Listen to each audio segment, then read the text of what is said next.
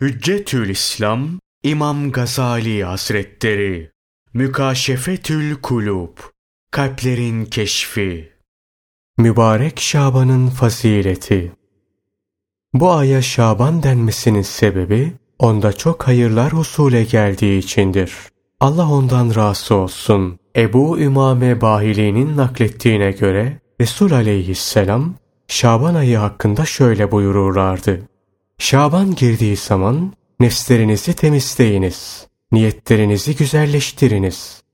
Allah ondan razı olsun. Hazreti Ayşe anlatır.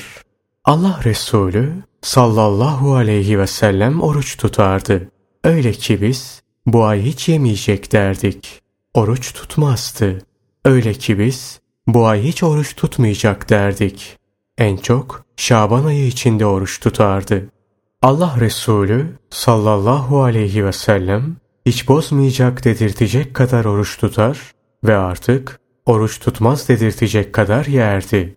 En çok Şaban ayı içinde oruç tutardı. Allah ondan razı olsun. Usame anlatır.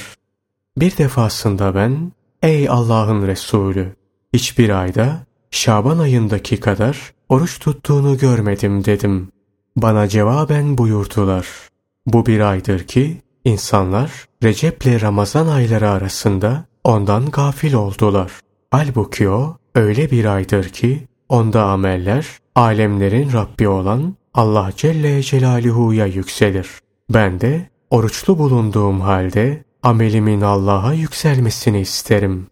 Allah ondan razı olsun. Hazreti Ayşe anlatır.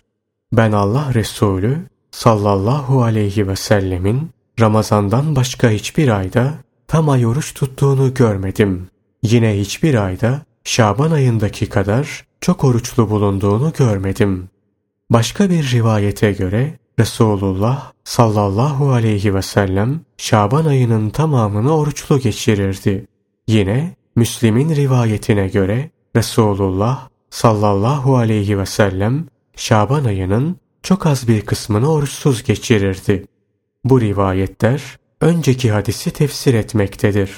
Bütün bunlardan çıkan sonuç Resulullah sallallahu aleyhi ve sellemin Şaban ayının çoğunu oruçlu geçirdiğidir.